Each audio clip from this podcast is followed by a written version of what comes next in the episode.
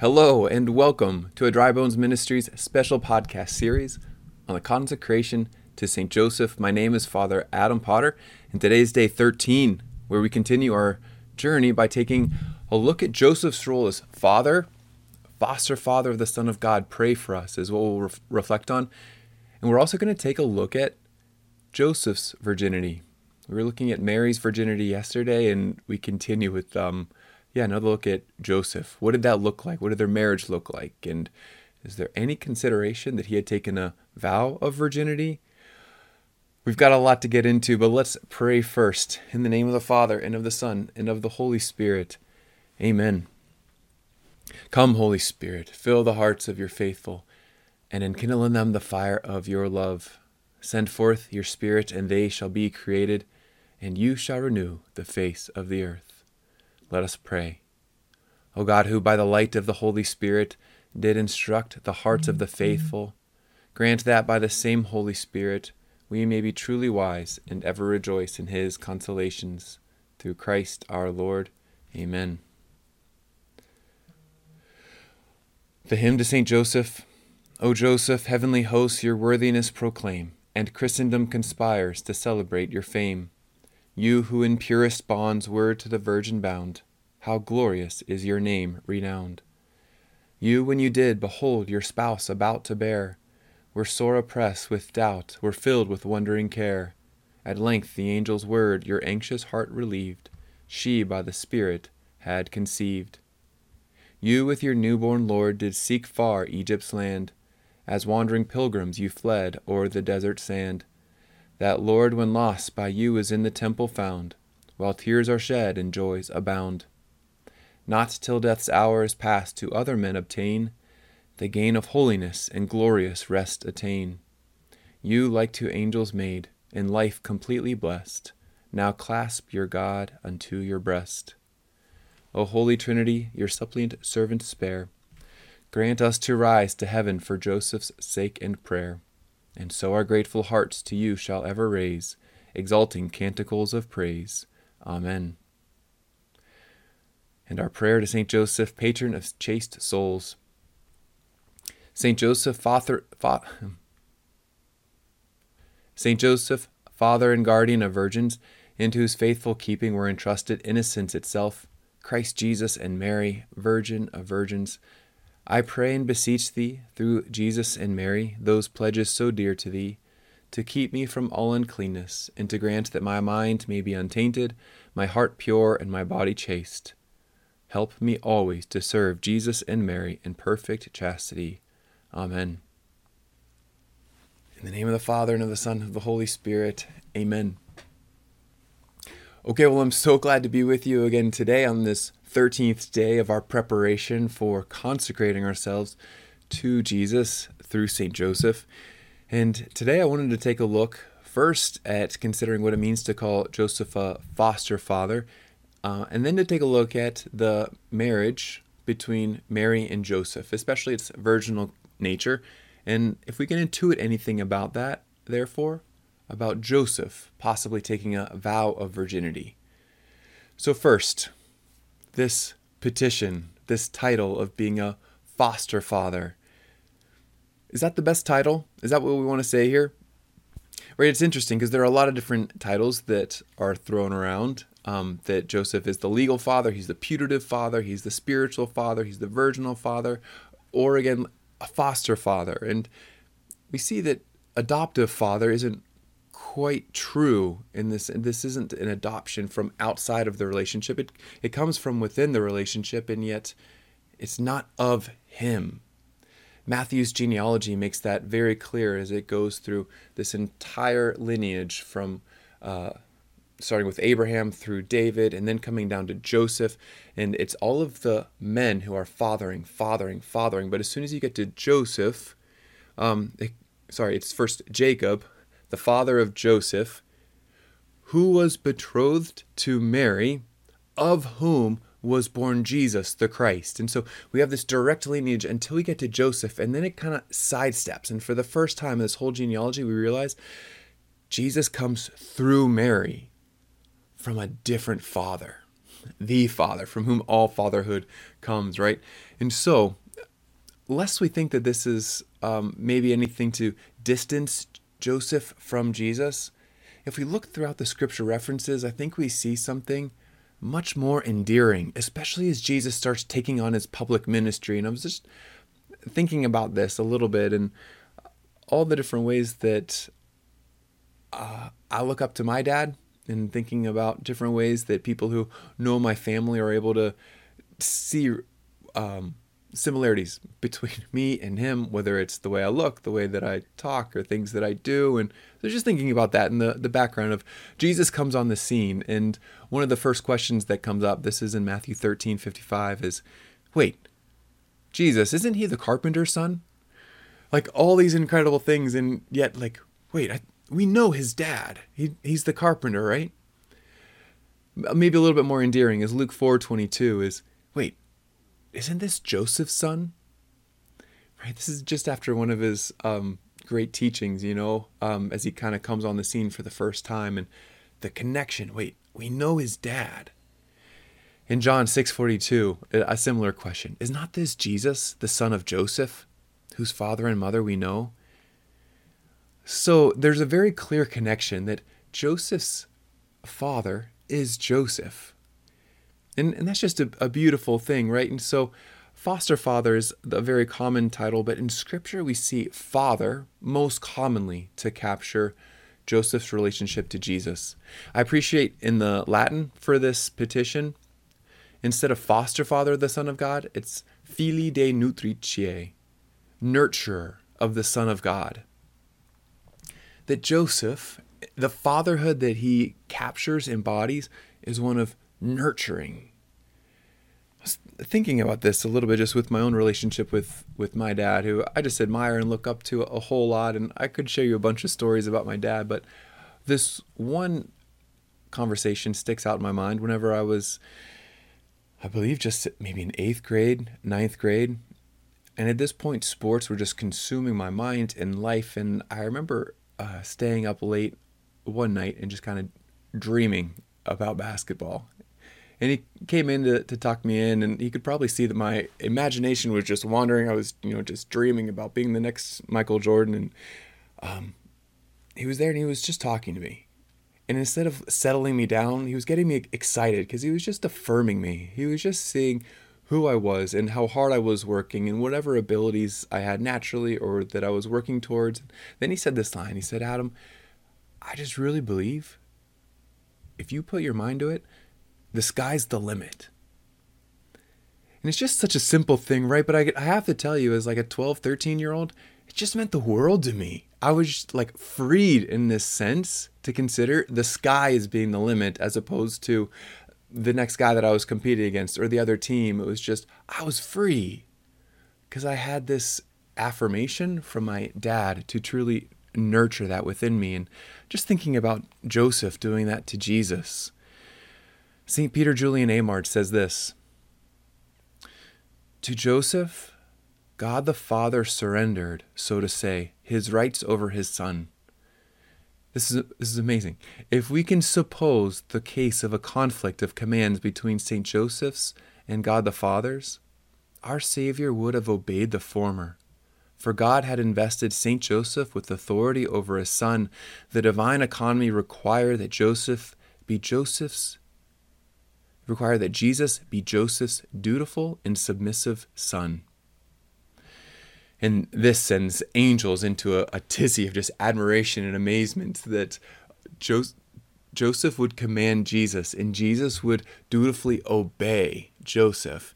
And, but I was just thinking about that in the sense of nurturing, not in a restricting and controlling, but in a nurturing and empowering and freeing, of affirming who you are and all of your goodness and all of the ways that the Heavenly Father has planned for you to be faithful and obedient and offer your life for the redemption of the world. That that would come through Joseph's nurturing. Okay, how about our second point about Joseph being a virgin? And this has to do with the relationship between Joseph and Mary and considering Mary's perpetual virginity, this teaching that we went over yesterday.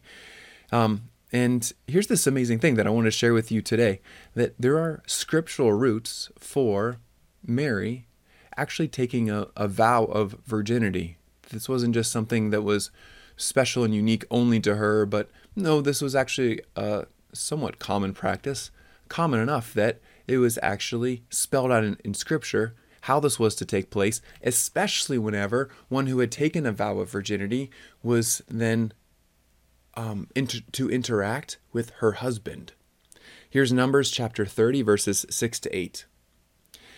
And if she is married to a husband while under her vows, and by vows here means of denying herself in this period of sexual abstinence.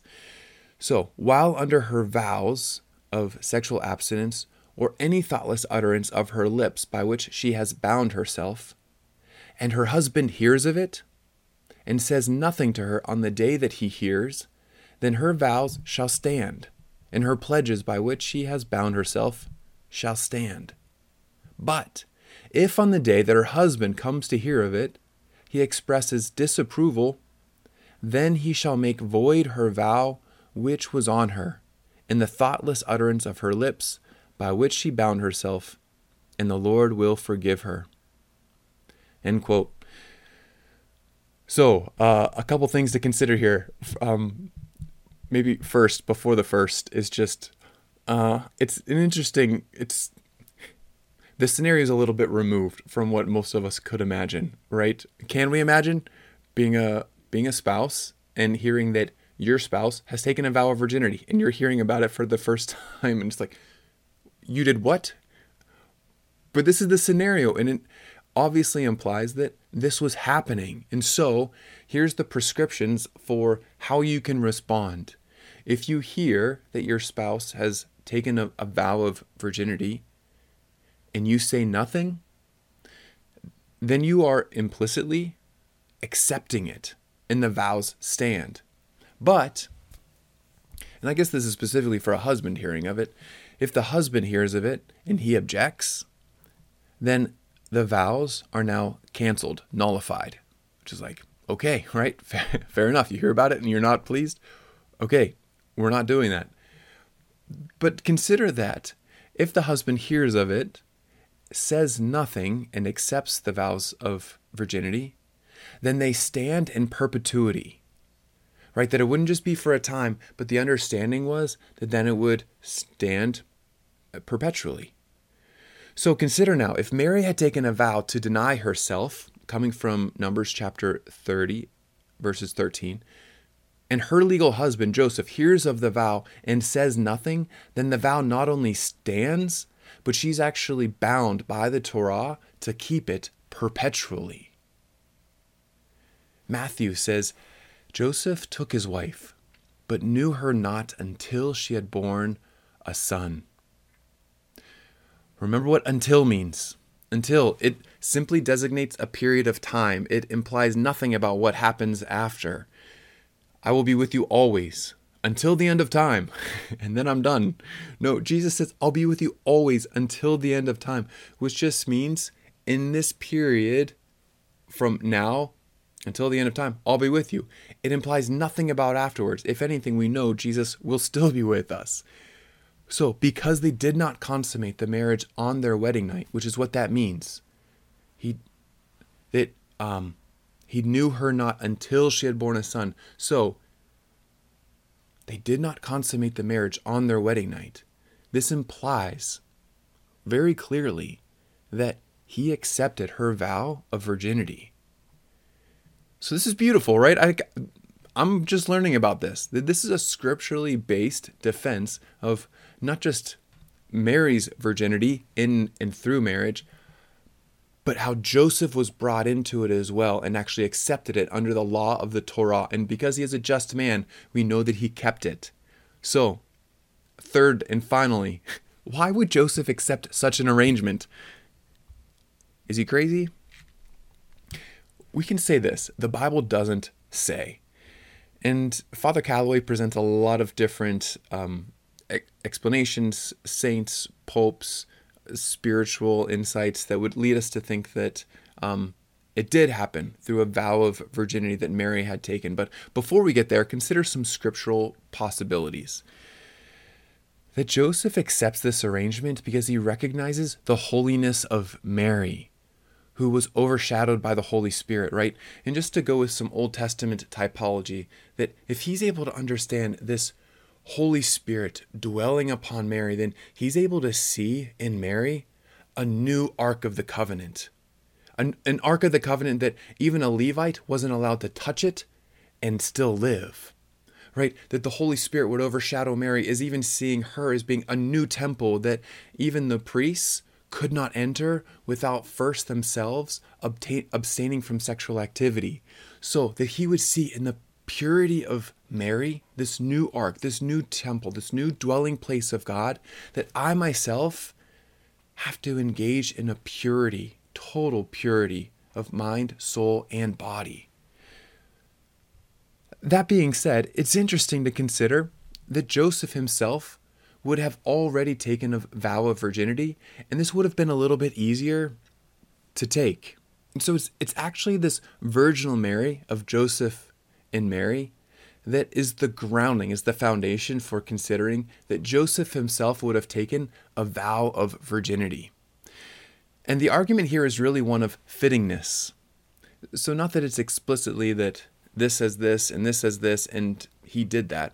Um, it's that it's fitting. It's fitting that Mary, in the unique gift of who she was as the pure and immaculate mother of God, that she'd be married away to one for whom she would have no fear of losing her virginity.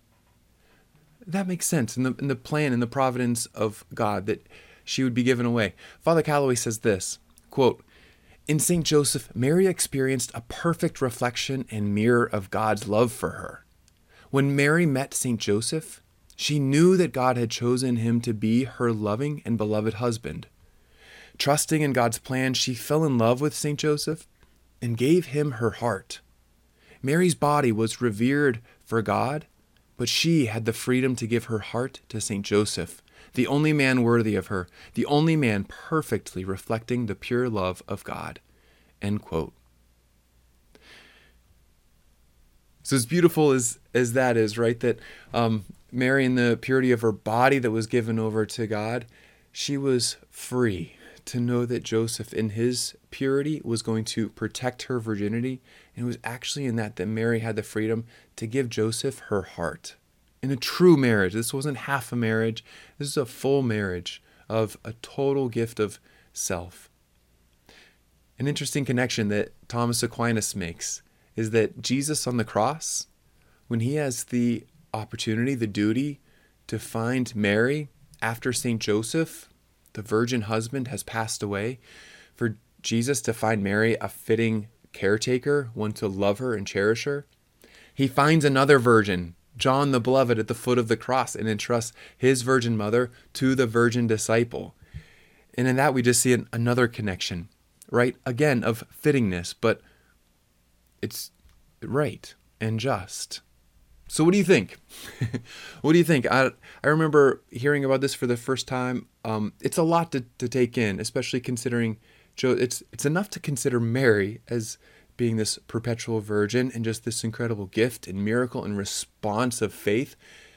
But then sometimes we just think Joseph, or we're tempted to think Joseph was just kind of dragged along or like pushed to the side so he wouldn't get in the way. But this is a consideration that Joseph was integrally a part of this relationship of who Mary was and protecting her and encouraging her and empowering her to continue to give her entire self to God in this marriage and in this role that she had as being the mother of God. I believe that this man, St. Joseph, was adorned with the most pure virginity, the most profound humility, the most ardent love and charity towards God. End quote, says St. Bernardine of Siena. And one last quote, we'll close with this, is from St. Francis de Sales. Joseph is nothing else than a mighty rampart about the Blessed Virgin to help her purity preserve its marvelous integrity in the protecting shadow of holy marriage. He is the incorruptible wood with which the door of the great king must be reinforced. This is a reference to the Ark of the Covenant, the incorruptible wood, as the Holy Spirit says in the Canticle. In a word, God gave him to Mary as companion of her purity. For that reason, he had to surpass all the saints and even the angels and the cherubim in this beautiful virtue of virginity. End quote. So we see in that, right, just this reality of Joseph being an integral part of the protecting of Mary's virginity, and it's actually in that love we have almost a convent in Nazareth of these three virgins of Joseph and Mary and Jesus. An imperfect, pure, chaste love. They were able to glorify God and just be this incredible witness of joy, of a fullness of love that only God can give. With that, let's close with our, our prayer as we pray the litany of St. Joseph. In the name of the Father, and of the Son, and of the Holy Spirit. Amen. Lord, have mercy. Lord, have mercy. Christ, have mercy. Christ, have mercy. Lord, have mercy. Lord, have mercy. Christ, hear us. Christ, graciously hear us. God the Father of heaven, have mercy on us. God the Son, Redeemer of the world, have mercy on us. God the Holy Spirit, have mercy on us. Holy Trinity, one God, have mercy on us. Holy Mary, pray for us. Saint Joseph, pray for us. Noble offspring of David, pray for us. Light of patriarchs, pray for us. Spouse of the Mother of God, pray for us. Chaste guardian of the Virgin, pray for us foster father of the Son of God, pray for us. Zealous defender of Christ, pray for us. Head of the Holy Family, pray for us. Joseph most just, pray for us. Joseph most chaste, pray for us. Joseph most prudent, pray for us. Joseph most courageous, pray for us. Joseph most obedient, pray for us. Joseph most faithful, pray for us. Mirror of patience, pray for us. Lover of poverty, pray for us. Model of workmen, pray for us. Glory of domestic life, pray for us. Guardian of virgins, pray for us. Pillar of families, pray for us. Comfort of the afflicted, pray for us. Hope of the sick, pray for us. Patron of the dying, pray for us. Terror of demons, pray for us protector of the Holy Church, pray for us. Lamb of God, you take away the sins of the world, spare us, O Lord. Lamb of God, you take away the sins of the world, graciously hear us, O Lord. Lamb of God, you take away the sins of the world, have mercy on us. He has made him Lord of his household and prince over all his possessions. Let us pray. O God, who in your loving providence chose Blessed Joseph to be the spouse of your most holy mother, grant us the favor of having him for our intercessor in heaven, whom on earth we venerate as our protector. You who live and reign forever and ever. Amen. The Lord be with you. May Almighty God bless you, the Father, and the Son, and the Holy Spirit. Amen. Well, it is a gift to be with you. I'm grateful and uh, truly honored to be able to, to share these reflections. I pray and hope that they're helpful for you. If you found them enjoyable, helpful, beneficial, please um, like, share this video, comment, tell me how you're doing. Any questions about this uh, this twofold virginity? Say threefold between them? Would love to hear how you're doing. Um, let's keep each other in prayer. God bless you. Look forward to being with you tomorrow. And Saint Joseph, pray for us.